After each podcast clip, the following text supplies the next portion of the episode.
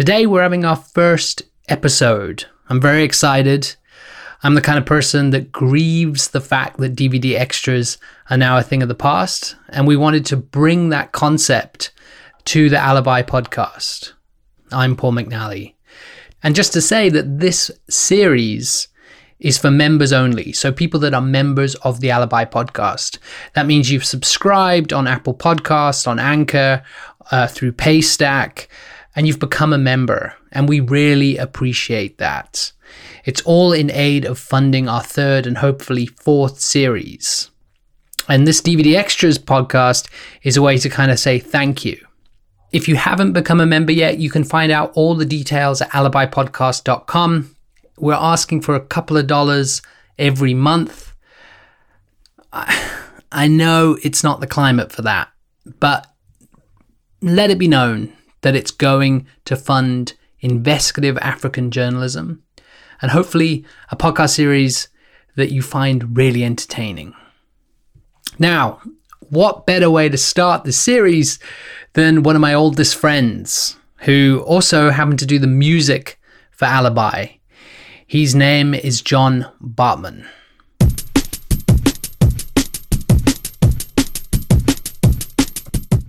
Cool. Can you can you hear me? I can hear you. It's a little bit oh, soft. Oh, good. How's how's me? A little bit soft. Yeah, you're perfect. Is that Okay. better? Yeah, that's a bit better. Yeah. And I kind of like the fact that my voice is slightly more powerful than yours at the moment. one two one two. Cool. Good. Well, it's good to see you. Yeah, you too. Sorry about all that chaos. Let me just flight No, mode this okay. guy. Okay, so let's go. Okay, 2016. 2016. We were working on the first season of Alibi. What were you doing in 2016? Where were you at, sort of professionally and personally, and like all that sort of stuff? Where, what were you? Where was your head at? 2016 was the last great reboot. Um, we actually went to Australia for a, for a couple of months. Oh, yeah. uh, and I went to Yeah. Australia, and ended up, uh, yeah, basically living in my uh, sister-in-law's family basement for a few months, and I, got, I managed to get some work done from there. Yeah. So uh, yeah, I guess that was the start of the idea that remote work could be a thing, which I'm now like pursuing wholeheartedly. And then professionally, I, I just finished um, with VoiceMap. I was uh, kind of still doing some stuff remotely for them, um, but yeah, the GPS audio app that I was working with, it um, was great. It was like a good three years. Just explain that because I I always loved VoiceMap. What was your what was VoiceMap again? Hmm. VoiceMap's amazing. So the story is uh, the founder, Cape Townian guy, who had a uh, hookup with another South African who ran an incubator in Singapore, and uh, pitched him in this idea of, you know, interesting GPS tours, not like boring museum tours and these bus tours. He actually worked for the Cape Town bus uh, tourism bus uh, service, and he just found this the tours very static. So the idea of starting to actually get locals, people who lived in the areas, to write these tours. And then basically at its heart, VoiceMap is uh, GPS and audio together. So audio that only triggers or plays back on your app when you go to that location. And with that, the Right. applications are yeah, you do you can do museum tours and uh, you know very cool like walks through the city and that kind of thing. And I also did that um, that fictional tour through the forests here in Cape Town. And that, Yes. um, yeah. Can you guess what this area once was?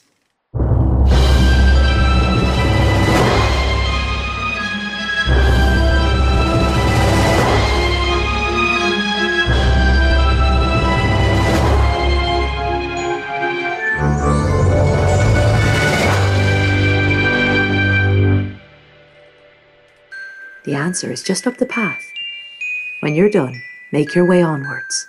Do you still get people finding that? Because we should put that in the show notes as well. Actually, I love that. Yeah, it sure. Was so sure. cool. Yeah, Yeah. yeah, yeah, yeah. Okay. Um, yeah, I don't really pay too much attention to it. I think about it when I go do those walks, but uh, it's not like it's not something I'm really pushing. You know, it was kind of a labor Yeah. of love, and uh, I, I really enjoyed putting it together for sure. Yeah, and then at that time we were also doing. I I was writing down some notes, and I remember that um, I showed you the first draft of Alibi with my voiceover, and you were like, "You should just release it. There's no point polishing a turd." was basically your uh, Oh, yes, advice to a- me. That's a music industry saying. That's a music industry saying. You can't if the if the band thinks they're amazing and then says, "Can you fix it in post?" The sound engineer often has to utter that phrase back to them, like, "No, just rather rather do a few more passes and get it right on the recording." Yeah, I think we re-recorded everything like so many times. I mean, it's been a long time. You can be very candid. Like, what did you? How did you find it? hey man it's not like it's not like i was super experienced back then either you know the, the idea of doing music uh, for audio so audio storytelling to me was just amazing um, i've learned a lot since then. I realized that like yeah a lot of the work that i did back then was wanting but that's it. That's the process. You just throw your hat over the fence. Um, so i was just happy to be on board bro. To be honest it was just uh, it was quite an honor for me to like be able to tell tell people i'm scoring something. You know i'm actually like uh, I was in, I was kind of involved in the helping with um, some of the flow and the whatever the production stuff.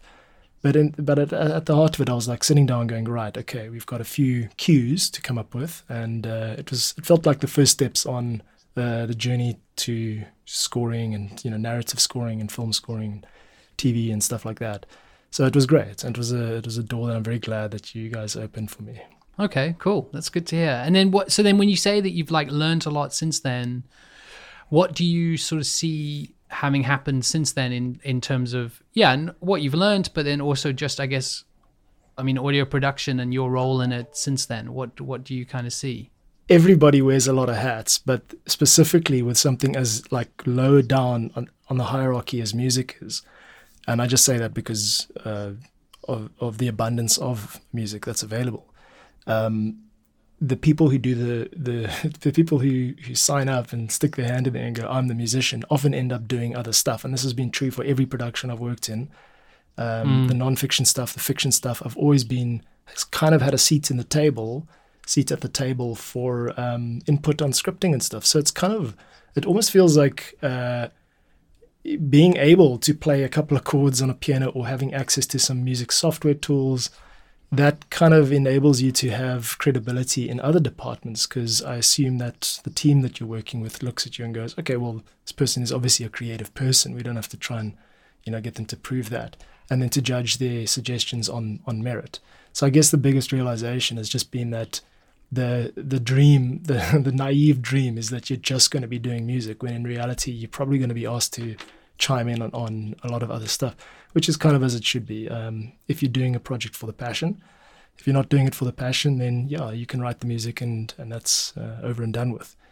Um, but I think so far, um, yeah, I would say most of the projects that I've worked on have just yeah been run on some kind of like natural desire to tell that story and to help that story be um, easy on the ear. So nothing, uh, nothing that creates too much, you know, tension in the listener, and also uh, just yeah a high quality. So yeah, wear a lot of hats. Yeah, but I mean, I think you also, I think you also like sell yourself short a bit on that because I reckon, I assume why you've been brought into those projects um, as a creative is because you're so good at all the other things as well. Like people are like, okay, this guy is ostensibly here for the music, but we can also get him to help us with the script and help us with this and like all the stuff that you helped with in Alibi. So I assume it's like if you weren't so good at all those things, then you probably wouldn't get asked, right? As well. Well, I guess it works then. You know, like if I would have come in guns blazing and been like, "I'm Mr. Know It All," then I wouldn't get those kinds of referrals. And and thank you, I appreciate that. Uh, yeah, I think at the end of the day, your reputation is is everything that you've got. So if you can not um, impose your will too much, but at the same time be very helpful and not be like uninterested and take three weeks to get back to someone, uh, and be a con- if you contribute, then you get a good reputation. And so yeah, Yeah. I really do work very hard at this stuff. And I was doing some sums today. I'm like, okay, so about 80% of the work of my time that I spend working is either educational, so I'm studying, or just completely not paid because I'm learning something about how to do the job better next time and etc etc but the results are i mean i still get these emails quite regularly saying hey i found you on so and so can you do this? And now i'm getting to that point which i've been working for for 15 years which is uh, to be on the receiving end of interesting you know um, and preferably lucrative job opportunities gigs freelance opportunities, um, stuff that I can enjoy and still kind of keep the lights on with. You know, that's that's Mm. the, the middle way. Mm. But reputation is key, definitely. Yeah. Yeah. Yeah. I mean, I, I want to get into the audio drama stuff a bit as well, but like maybe we Oh. can just talk about where podcasting was at in 2016, especially in South Africa. And I guess by extension, the music. I mean, Serial loomed large, right, at that point. Um, and I was working for a nonprofit that specialized in wrongful convictions. So it kind of seemed like, okay, right, this is an opportunity for us to do a possible wrongful conviction in a serial type format. Um, how much of that kind of baggage did you take into doing the music? So when you were doing the music, like how much of that, like, I get, I mean, obviously you were aware of it, but how much of it were you kind of um, influenced by? How much were you trying to like subvert, like all that sort of stuff? it should be known that like I was serial blew my mind. I was one of those people who was like, "Have you heard of serial?" And most people are like, "What's that?" Yeah. it's a podcast. And they're like, "What's that?" I, I actually experimented in, in 2016. At that time, I was inspired by podcasting, and I actually launched a podcast. I, started a podcast in 2016, which was called "Serious Advice for South African Musicians" or something like that and I recorded three episodes and uploaded them and learned how RSS worked and all that. So I was inspired at the time, and I think you and I had this chat to keep it pretty much on the format of uh, serial. So you'll the theme song, of course, is a sound alike. It's you know you don't have to be musical to hear the similarity between the Alibi theme song and the and the um, serial one.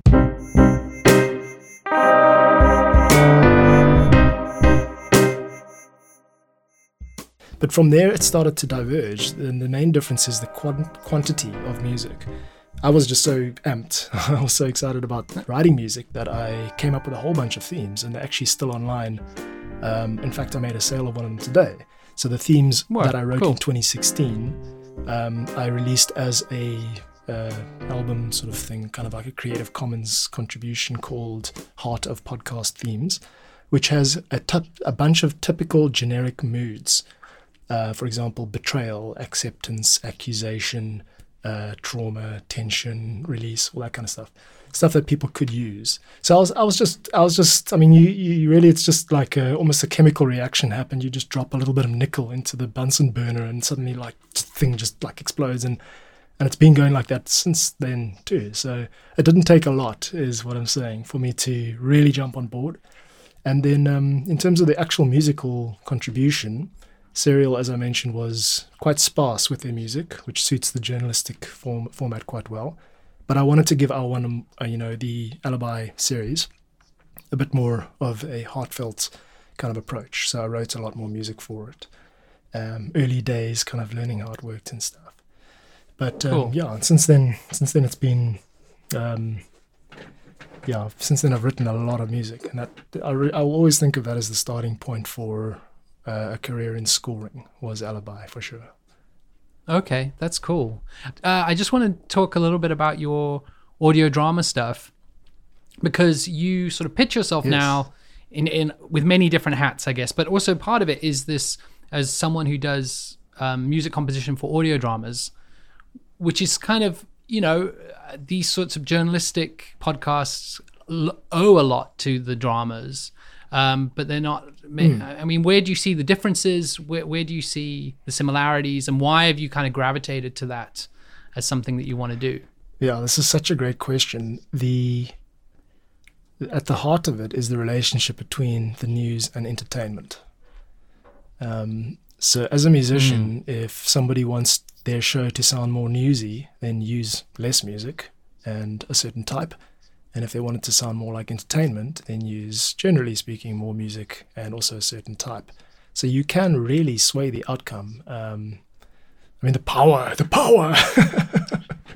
but uh, you, you really can make it sound like, for example, I, I mean, when I was really young, I saw this clip and it was an illustration of how music scoring works. And it was just a picture of a, like a 10 second clip of an alligator walking down a riverbank and sliding into the water, just nature documentary. The first thing they did was they gave it the terrible, terrifying music, and here's the scary monster. And then they gave it some kind of like cool jazz, and that became like funny. And so the same clip could be interpreted according to the music. Um, right. Yeah.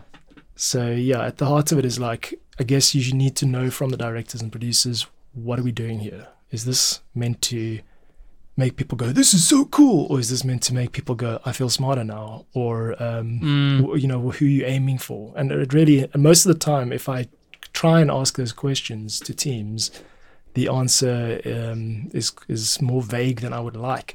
It would be perfect if the brief was super specific, like like it kind of Mm. was with um, with Alibi. It was very much like we're, we're making Serial, and I could go with that. Uh, so yeah, there are playbooks in place, and I guess that's what you end up ultimately in this age where everybody actually kind of knows how to make music or has at least the tools to put together something basic. I mean, you can you can write music in a web browser now. You don't even need like an audio workstation or any software libraries or any MIDI keyboards or anything.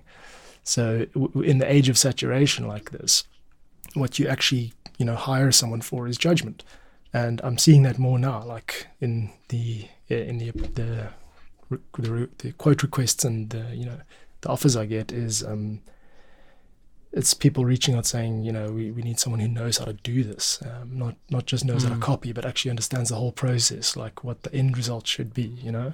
I think the influence of fiction is becoming far more like powerful now on non-fiction. Um, for example um, everything is being sensationalized and dramatized even the news and music is a big part of that Obviously, you worked on the second season as well.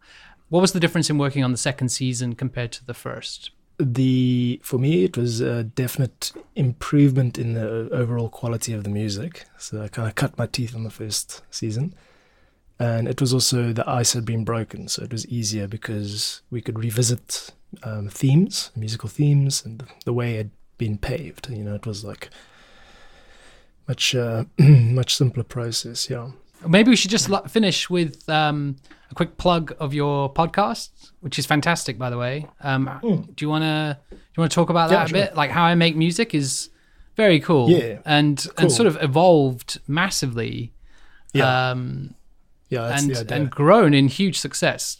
Just give uh, what's the elevator pitch on how I make music? Because I do sure. like the elevator pitch on it. Yeah, it's very niche. Uh, so the name of the show is How I Make Music, but it's actually not about how I make music. It's about how all of these other people make music. I make music. Strings that play under the melody. Post-rocking historical audio drama. Uh, elevator pitch. It's the it's where the audio drama composers get to tell their own stories. So it is a an interview series with various different composers, mostly from the UK and Europe and the States. The piece of music you're currently listening to is called The Fog Clears.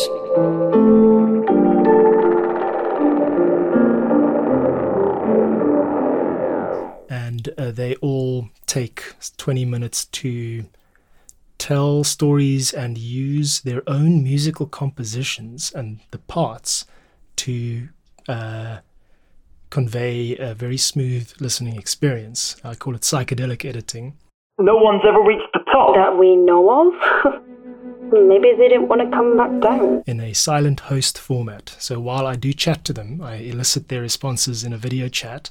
I actually edit my voice out entirely. So what the listener hears is the Song Exploder format, which is just the artist talking about their work with an underscore of original material, which can be remixed. So it's a very colorful, very creative approach towards interview.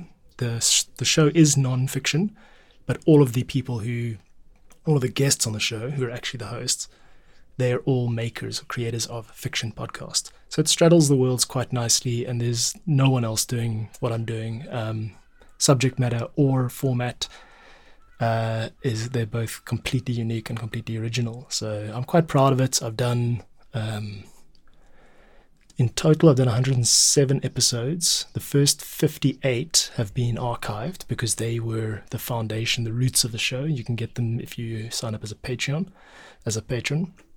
Um, and then yeah, I've got a Patreon page now, which is starting to grow. I'm getting you know, like a fourteen dollars a month, and I'm aiming for fifty, which covers the costs of the show. So I'm finding one by one, people like they either don't know about it or they just have heard it a couple of times and then they love it. So it's really finding people who are passionate about it. Um, so yeah, I'll give it a listen. It's good for even if you're not a musician or I actually ed- edit it deliberately so that people who aren't musical can enjoy the experience of listening to these like this kind of smooth interview format, very um, psychedelic editing. Yeah, give it a listen. Tell me what you think. I'd love to Cool. love to hear what Cool. you guys think. Yeah. Um, cool. That's it. Thanks so much, John. All right. Good. Thank you for having me, Paul.